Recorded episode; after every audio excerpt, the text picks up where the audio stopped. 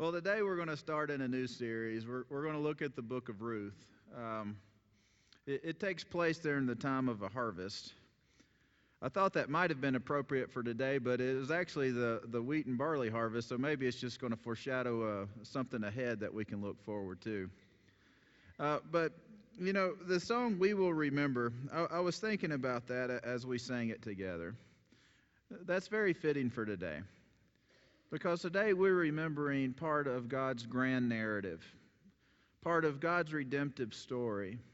And to do that, we always have to understand where we're at in that plan. So, Ruth, you know, it's been told by itself uh, for years. You can read it by itself, you, you can study it, you can share it, you, you can, can see the simplicity of a love story told well, of redemption, of uh, heartache and hurt and how that can all work together if we just trust in the Lord and how He provides for us.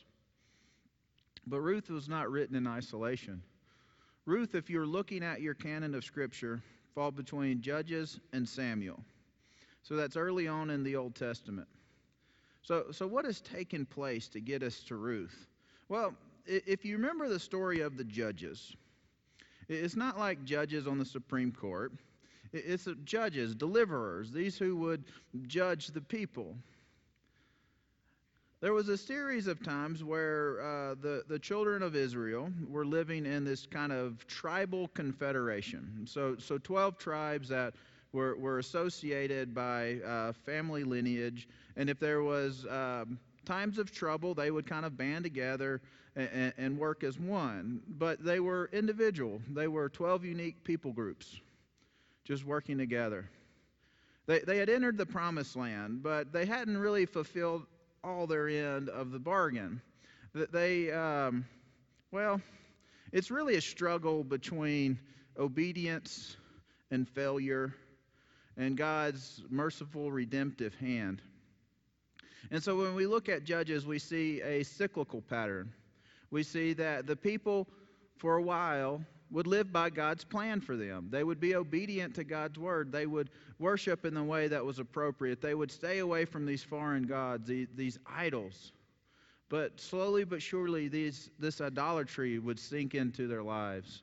They, they would go after those that could maybe benefit them, the, the God of fertility to, to bless their fields and their crops, and, and they would make concessions, and then they would start following in the wrong place.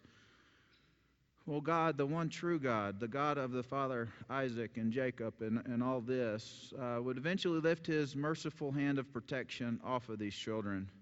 And he would let invaders come in and pester them. And then, after a while of uh, heartache and suffering, the, the children of Israel would return to their one true God, and they would bow on their knees and pray for forgiveness, and God would grant it. He would send a judge, a deliverer, to lift them up out of this situation. But the cycle goes on, generation after generation, it seems. The time span got shorter and shorter from when they lived by the God's statutes, or they would fall away. And so Ruth follows this. In the book of Judges, we see a very negative picture of what the children of God could look like disobedience, prone to failure, easily swayed. Then we have Ruth. But Ruth is followed by Samuel. Now, if you notice in Samuel, we separate them first and second Samuel, but it's just one story. It's the story of the last prophet of the judges. It is the story of the last leader of the people. It is the story of a new age. It is the story of the kings, of the monarchs. It is the story of Saul and David. It shows how Israel went from this loose tribal confederation to a nation, to a government, to where they were all unified under one king. And then the rest of the story of the Old Testament goes how that didn't work out quite the way they planned. But in the midst of that, the people had cried out. They had cried out for something that would unify them because they know left on their own accord, they would fall. So maybe if they would just have this king, they would be delivered. But Ruth, she's a Moabitess. So we're going to look at the chapter 1 of Ruth today. And we're going to focus on a particular set of verses. Uh, verses uh, 16 and 17. So, if you will follow with that, and then we'll go back to talking about our, our, our situation we find ourselves in. So, this is Ruth now talking to her mother in law, Naomi. Ruth says, Do not press me to leave you or go back from following you. Where you go, I will go. Where you lodge, I will lodge. Your people shall be my people, and your God my God. Where you die, I will die. There I will be, there I will be buried. May the Lord do thus and so to me, and more as well, even if death parts me from you. This is Ruth's pledge, her confession to her mother in law. So, what led us to this point? Heartache. Heartache brought us here. Famine brought us here. Death brought us here. The story of Naomi is not a fun one to tell. In reality, this book is named after Ruth, kind of our heroine of the story, but it is a story of Naomi and it is a story of redemption. In Naomi's life, she left her homeland of Ephraim, Bethlehem, and they traveled because there was famine. They, they looked to Moab as a place that might bring relief. And so they traveled there, and they lived there for roughly 10 years. And while they were there, her husband died. Her two boys, who had married while they were there, died. And she was left with no one to provide for her. For this wasn't the day where women owned much property. They were dependent on the male line for, for land, for safety, for protection. She was left destitute. She was left bitter. And there's also a story of return for they would return home. The land was different than they left it. No longer were they returning to a land of famine and heartache, but they were turning to a land of abundance and prosperity. They were returning to a harvest. But they had nothing in their pockets, they had no crops to gather in. They were left alone. And Naomi, Naomi, Naomi she didn't want that to happen for her daughter in laws. So she told them, Go back, go be with your people. Find new husbands, remarry. For, for the way their culture worked and how they would provide redeemers for these wives was not going to happen. Naomi had no other sons to offer in marriage, no other kinsmen to offer for these two young ladies. And so, if they were going to survive, if they were going to th- thrive in life, they needed to go somewhere where they could get it. When Ophrah, one of them, she decided to turn back. First, she didn't want to, but she was persuaded because Naomi laid it out on the table for him. She said, This isn't going to be easy. I have nothing for you. You need to return home. Maybe they can provide you a future, for I have none. But Ruth, we heard in this story, she was different. She pledged to be by her mother's side. Now, Ruth wasn't a Jew. She didn't come from Bethlehem. She came from the land that they had settled, Moab. She was a Moabitess. Now, for us who, who aren't as attuned to the story of God, we, we may have missed something back in Genesis. I, I will refer you to Genesis 19 to read the whole story. It is not one that is easily shared in mixed company of age groups. It is one almost out of the pages of a daily soap opera. It is the story of Lot, and it is the story of the origin of the Moabite people. Now, Lot, we remember, uh, had settled in Sodom and, or Sodom and around Gomorrah, you know that area, when him and Abraham split up. Well, you, you know the story there. Fire and brimstone, all that, barely escapes with his life. Wife turned into pillar of salt. Well, he kind of goes into the state of depression and, and goes to some caves to hide. His daughters do some things. Little wine's involved, little deception. But hey, they continue on the family line. I'll leave it at that. She is a descendant of that deception. She is not well liked by Jews in general, by these Israelites. She is a foreigner. So that puts in perspective on what. Uh, let me say it right. Elimelech, there we go. That's one of those names. Elimelech, Naomi's husband, knew when he decided to leave his homeland and settle there. That was a bad famine. If it would put you out of your ancestral inheritance to go there, you know it had to be bad. And it was. Not only was it bad, but it ended up poorly for them. He died, and so did the two sons. And so this foreigner, this despised and hated foreigner, is the hero of the story. She is the one who rises up above the tragedy and heartache. And she seeks a new way of life. She seeks to do so because there was something in Naomi and her faith and her religion that just drew her to her. We're not even sure how Naomi responded, for she just simply stopped talking and try, stopped trying to persuade Ruth. Some have suggested that she was more embarrassed that she's going to bring now her heartache and this foreigner back home with her. I don't think that's what it is. I think she hit rock bottom so hard she didn't want to pull anybody else with her. And I think we do that a lot. I think we do that a lot as Christians today. You know, we are apt to help others in need. But when our own need is surrounding us, when our own need is crushing us because of great loss, we tend to put up the walls. We tend to push people away. And that's what Naomi was doing. She was pushing away those that she loved. In part, she was doing it honorably. She knew she couldn't provide for these two women. But when Ruth saw her mother in law in need,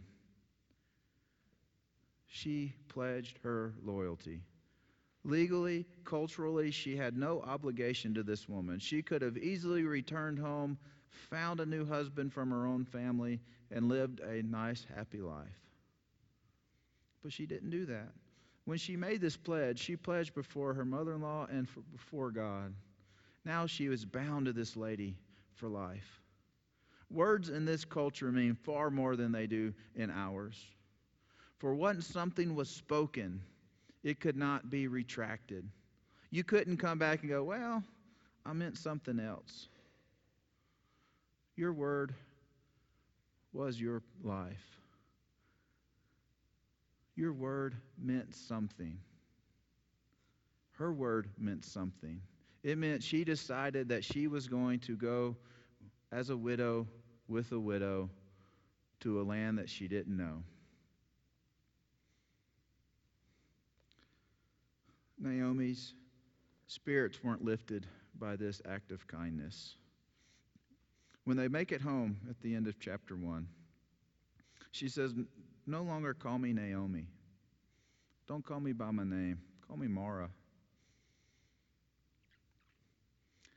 For God has dealt bitterly with me.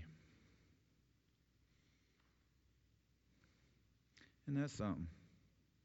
You'd think she may have been uplifted a little bit. If we're outsiders reading the story, man, your daughter in law just did something special for you. She's going to tend to you for the days of your life. But her heart hurts too bad. When your heart is breaking, you know it doesn't matter what kind of kindness happens to you. You can't see it, can you? You can't see the goodness happening all around you. But God can. God can place people there. God can bring you into the story. For we are Baptists, we are people of the book.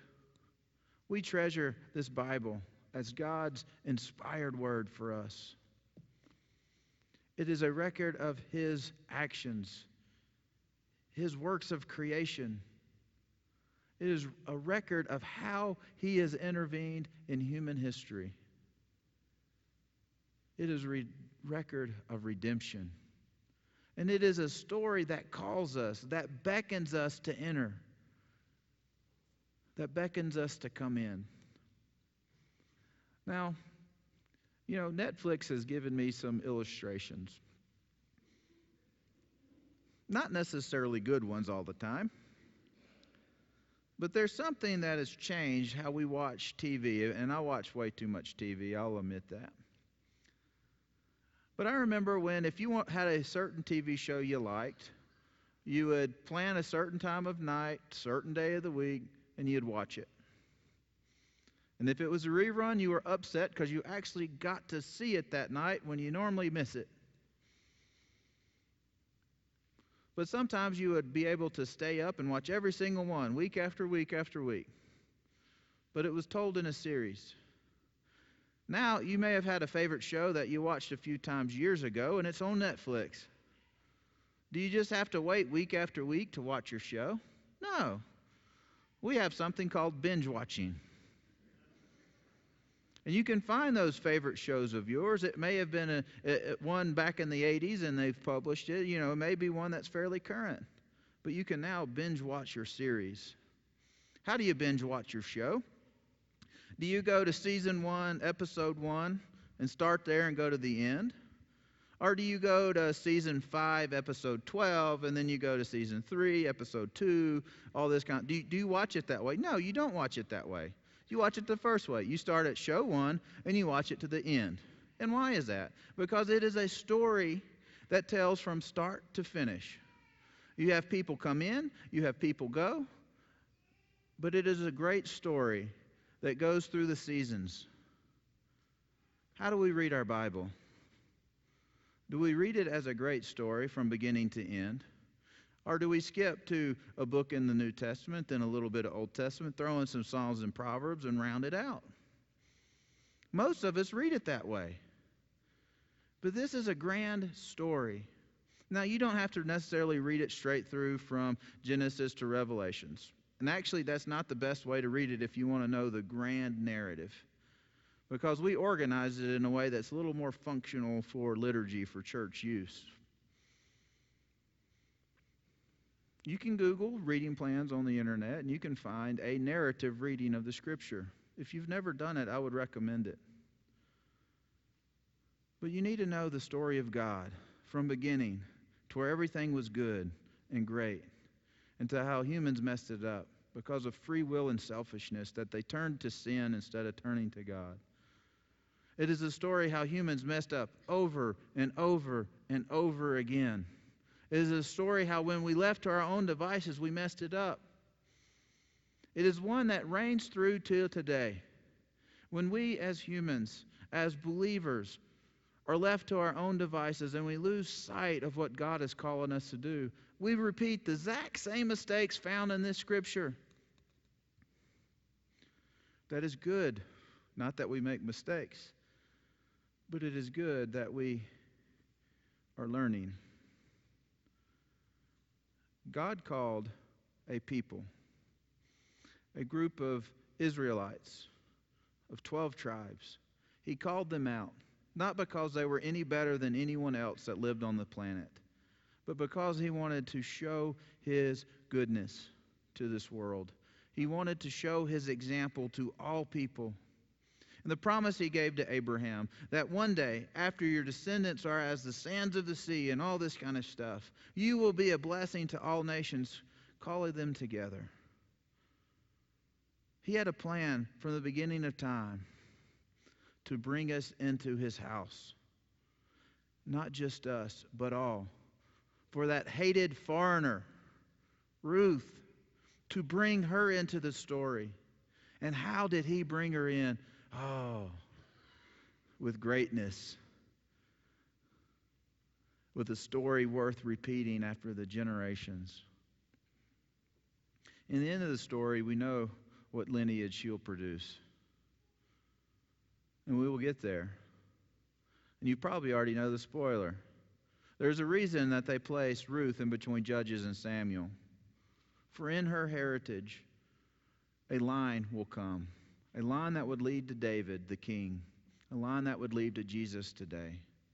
It is the story of how God works through all of history to bring us to where we are. It is a story of how God calls us together.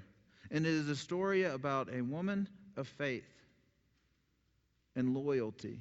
It is one that we don't see very much anymore. And so, as we continue to study the scripture together, want you to take part of the grand narrative of God. Binge watch the gospel message through all eternity. If you've got the time, read the scripture. Remember, it's not just about feeling good about yourself. It is not about uplifting yourself, but is being drawn into a grand story, one that is greater than every one of us one where God's sovereign hand is at work. His providence is all around us. We don't know the heartache we face today, what goodness may come out of it later. But God is at work in each and every one of our lives. He is drawing us to something greater than we are. And like Ruth, that young woman, that example of faith, He brought her into something far greater than she ever imagined. I really don't know what she was thinking. I don't know what she saw in Naomi. Maybe she just had a heart for her and knew that if she left her alone that she was good as gone. I don't know. But whatever it was, God used her. He drew her into something far greater than her. And as we sang earlier, we will remember. We will remember the story of the gospel. It didn't start with Jesus. Started in the garden because God's sovereign hand worked through eternity. He worked through a small people group, through prophets that proclaim Jesus is coming, so that when we found the Messiah, we would know that it was Him of who the Scriptures spoke. It is a grand story, bigger than us. If you want to leave a mark with your life, something far greater than you can do on your own. It is not about, you know, getting your name on enough buildings, enough plaques. I've helped renovate older churches before. You know what some of the things are in the trash? Those little brass plaques. For at a time, people were honored because of their gifts that they are given. But with enough time goes by, you'll be forgotten if you're only living for your lifetime. But when you join God in His plan, He can use you for something far greater than you will ever know. Story of a foreigner, story of a young lady should prove that point. Please join with me in a word of prayer. Our good and gracious Heavenly Father, we thank you for today. We thank you for the scriptures that you have lived. We thank you for the scriptures that you have given us. Lord, I pray that you draw us into your story, that you let us live far beyond our own imagination, that you use our lives for something greater because you have called us from all eternity to be your children, to be a blessing to all nations, to be your hands and your feet. Be with us today and be with us in the days ahead. It's in your name we pray. Amen. And now, as we enter our time of invitation, if you decided that Jesus Christ is going to be your Lord and Savior, and you're ready to make that proclamation boldly in front of all these witnesses, please come forward. If you've been visiting First Baptist Church and today is a day you want to uh, join, please come forward. Or if you're simply in need of prayer, come forward at this time.